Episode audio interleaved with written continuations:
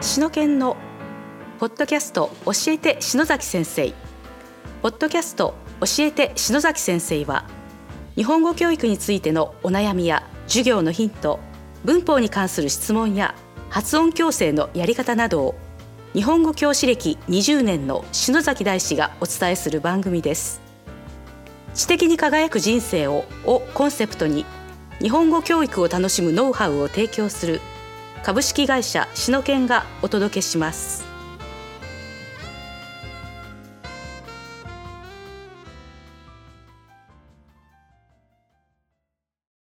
こんにちは、張かりんです。ポッドキャスト、しのけんの教えて、篠崎先生。今日は第61回です。篠崎先生、よろしくお願いします。はい、よろしくお願いします。そういえば、張さん、はい。えっ、と、自宅に水槽3つはい。持ってて、 はい。なんだっけ、ブリとかハマチとか飼ってるんだっけメダカです。 メダカか。 無理はさすがに無理ですねそ。うかいや、なんか、あの、新鮮な海の幸をご自宅で、みたいな感じかと思ったまかあら。確かにそれは悪くはありませんけ ど。メダカって、こう、季節によって、こう、産卵の時期とか、はい。その、何あ、今ちょょうど産卵の時期です。そうなんだ。はい。で、今、ね、子供をじゃんじゃん産んでるみたいな。子供っていうか、まあ、卵をじゃんじゃん産んでるって感じ。結構増えてて困ってるところなあんで、す。そうなのはい。どれぐらい産むのえー、1日、メス1匹だと10個ぐらいちょ、っと待って。 20個ぐらい卵は。一日メス一匹で10個って、メスって毎日卵10個も20個も産むのはい、毎日産みまあ、すそ。うなのはい。あ、そうなのなので全部育つのが無理で、いつも餌として 卵をを食べさせてあげてるんですけどえ。、それでもどんどん増えちゃうじゃんはい。まあ、卵は、魚たちは食べるので、もう、ほっといたら、あ、自分たちで食べるってこなくなとってしまいます。はい、自分たちで、自分たちが産んだ卵を食べるの食べます。そうなの稚魚も、ちっちゃい魚も食べます。生まれたての魚はもう、全部食べられててえ、共食いってことです。あ、本当しかも自分の子供を、メダカメダカは。うわ、 残酷だね。です。ね。自分のご飯を作るために子供を産んでるようなもんだ。まあでも魚は物忘れって言われてるんです から、もしかしたら自分の子供だということを忘れて食べてしまうんじゃないでしょうか。あそうなんっていつだ。も思ってます。なんか、なんかそんなアニメがあったな。ドリーだったっけな。なんかなちょっと怖いです。まあいいや。じゃあ行きましょうか。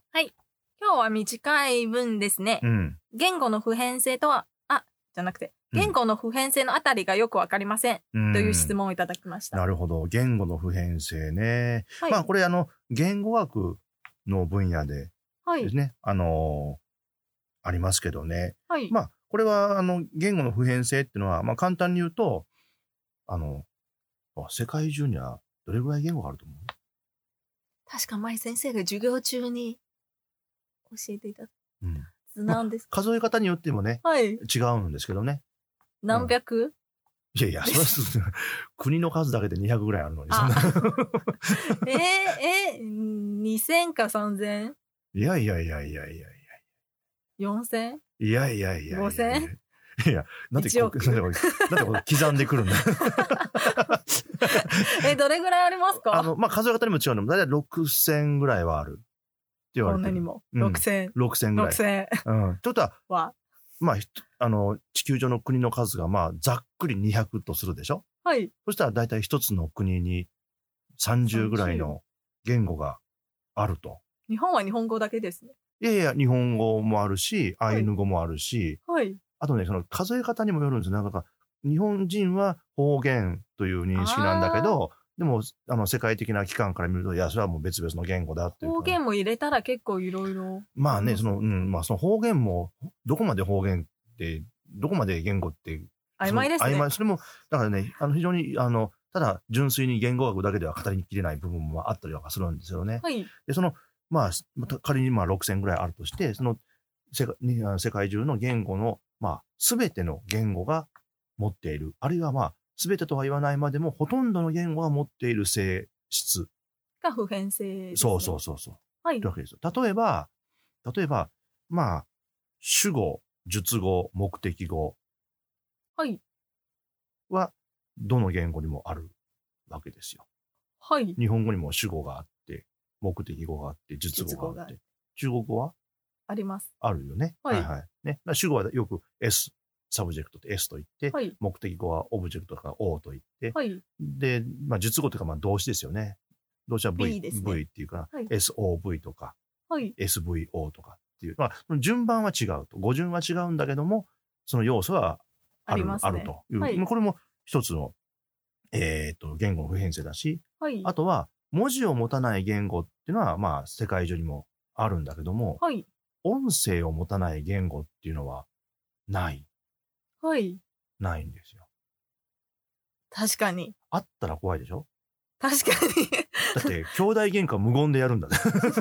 に。 文字から出てきた言語っていうのはないです、ね。ないでしょ、はい。うん兄弟喧嘩やるのに、こう言わないで、ただ筆記でこう書いてよちょっと怖いですねバカーとかアホー もとかうこの文字がどこから来たか っていわう。かんないよね。うんはいあそういう、その、それも音声性っていうけども、それはもい、まあ、普遍性の一つだし、あともうちょっと専門的なことを言うと、まあ、あの、母音と、どの言語も必ず母音と子音を持ってるとか、はい。うん当たり前なんだけど、そうなんですよね。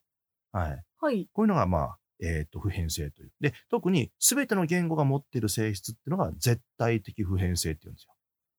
はい。もう、もう絶対。と今いうことは相対的普遍性もああるということです。うん。あのね、 はいそ相対的普遍性とは言わなくて、非絶対 的普あ遍なる性。ほ ど。なるほど。非絶対的ですね。なんか、なんかこれね、名称見るの、ネーミング見ると面白 いね。ごめん。うんね外国人のセンスです。いやいやいや、いいよ。いや、でその絶対的普遍性ってのは今言ったように、すべての言語には母音と子音を必ず持つとか、はい。あとは、えっ、と、すべての言語は名詞と動詞を必ず区別してるとか、はい。っていうのがある。で、それはまあどの言語も持ってるって性質ね。はい。もう一つは、どの言語とまでは言い切らないんだけども、ほとんどの言語が持っているのが、まあ、非絶対的普遍性っていうんだけど、はい。例えば、ほとんどの言語は、いっていう発音を持ってるとか、え、そうなんですかうん、い、い、いい、いっていう発音を持ってる。中国語はある、あります。ある、あるでしょうん。ただ、言語によってはないのもあるもんだよね。あ、えー、おだけとかね。中国語だったら、うーとか。 中国語だって母イ。音はいっぱいあるはい。んでしょ中国語って母音いくつあるんですかええ数えたことないですね。 20年も生きてて、生きてて。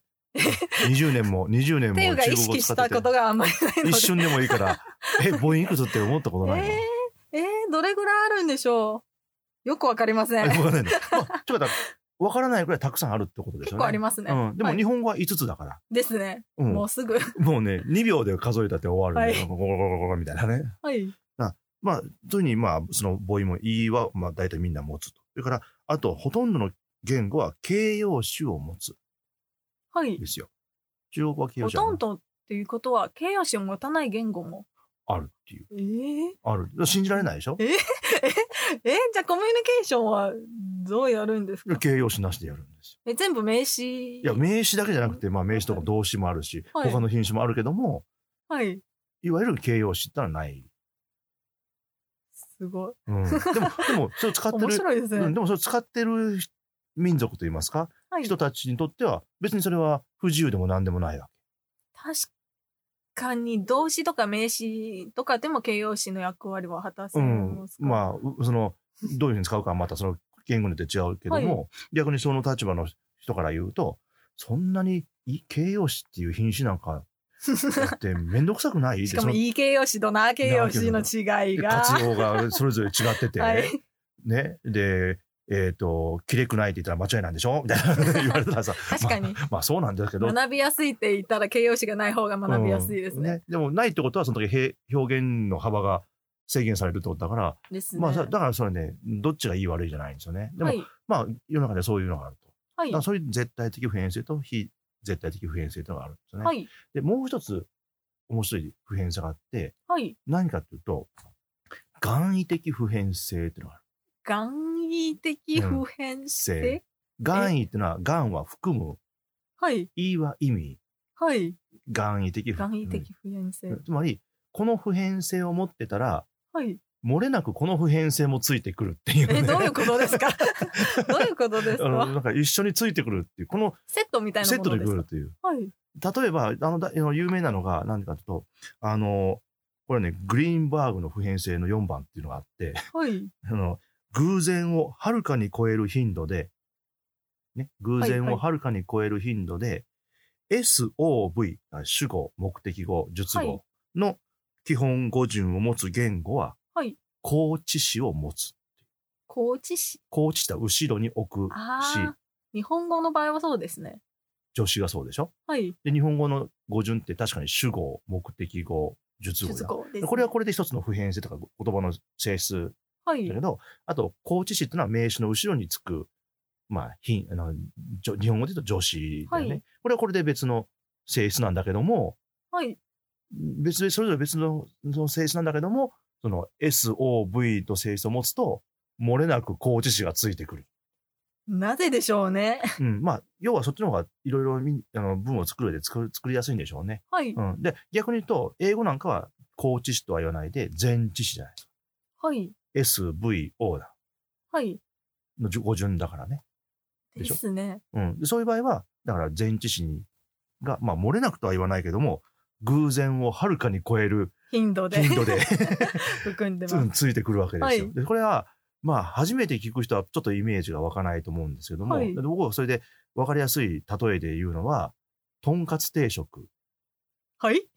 とんかとんかつつですよ。とんかとんかつ定食わかるでしょはい。とんかつ定食の一番の特徴って何かって言ったら、当然とはとんかつがある。あ、キャベツですそか。うそう。キャベツ、 まさか。か 必ずとんかつ定食にはですね、偶然をはるかに超える頻度で、キャベツがついてきそう、ます。キャベツの千切りがついてくるわけよ。なぜでしなょぜう。なんだろう。なぜでしょ別にレタスでもいいしう。、はい。別にクレソンでもいいし、なんかもう定他番のですね。定番で、なんかほうれん草のおひたしでもいい、良さそうなもんなんだけども、はい偶然をはるかに超える頻度で、キャベツの千切りがついてくるわけ。そもそもなんでキャベツですか。まあ、それは ね、また私専門じゃないからわかんないん だけど。でも、それはなんか多分なんか理由があるんでしょうね。はいあの、シャキシャキっとしたのがいいとか。でも、それは、ということは、あの、とんかつ定食の特徴は、もちろん一番の特徴は、その、とんかつがついてるんだけど、はい。と同時に、必ずキャベツの千切りがあるというのも、 これも、まあ、付随的な特徴で、まさにこれをですね、言語学的に言うと、願意的普遍性とい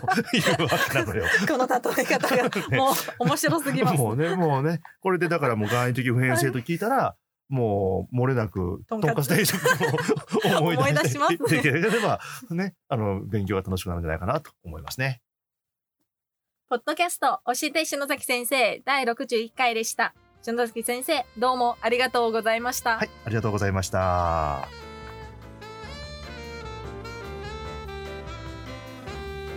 今日のポッドキャストはいかがでしたか番組では篠崎大師への質問をお待ちしておりますウェブサイトしのけん日本語教師篠崎大師研究室にあるフォームからお申し込みください URL は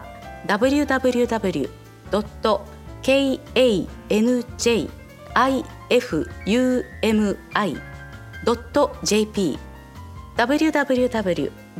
漢字ふみ .jp ですこの番組は提供株式会社しのけんプロデュース篠崎大志番組協力コロランテナレーション太田由紀子によりお送りいたしました。